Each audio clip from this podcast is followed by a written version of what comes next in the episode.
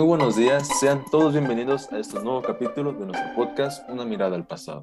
Hoy hablaremos sobre la antigua civilización Piriquitingui. Estos seres eran de un tamaño muy pequeño y de color verde.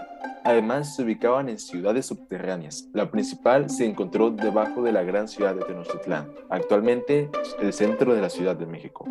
Se cree que actualmente están extintos, pero circulan varios videos en internet que hacen dudar mucho, pero mucho de su desaparición. Así es, también adoraban a Megatherium, antiguo dios con forma de perezoso gigante que posee un pelaje suave y tierno. Me parecen muy interesantes porque vivían escondidos de la civilización humana y les gustaba jugar con hadas silvestres. Algo que me parece muy interesante es la manera en cómo la sociedad se organizaba.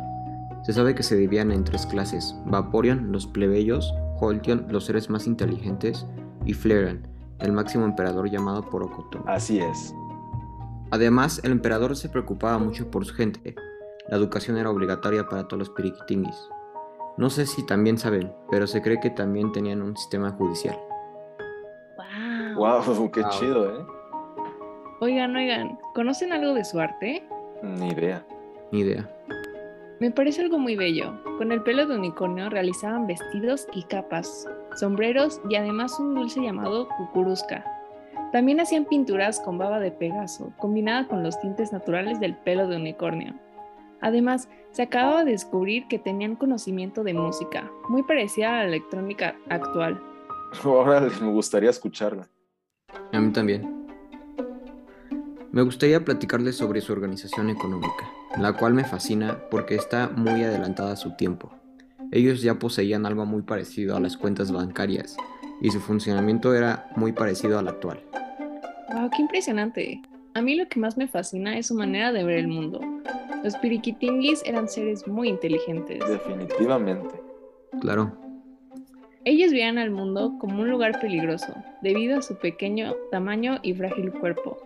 Por esa razón se mantenían escondidos, pero vivir toda su vida bajo tierra no les impidió crear algo parecido a telescopios que sobresalen por el suelo por el cual admiraban las estrellas. No tenía idea de eso. Esto les llevó a, a, crear mucha literatura, la cual se sigue estudiando, dándonos a conocer aspectos de la vida diaria y de sus pensamientos relacionados con los astros. ¡Wow! ¡Qué bello! Sí. Vaya, vaya, pero qué interesante cultura. Pero bueno amigos, creo que se nos acabó el tiempo y debemos retirarnos. Espero que hayan disfrutado mucho, mucho de este podcast, porque se los preparamos con mucho cariño. Saben que nos pueden seguir en todas nuestras redes sociales.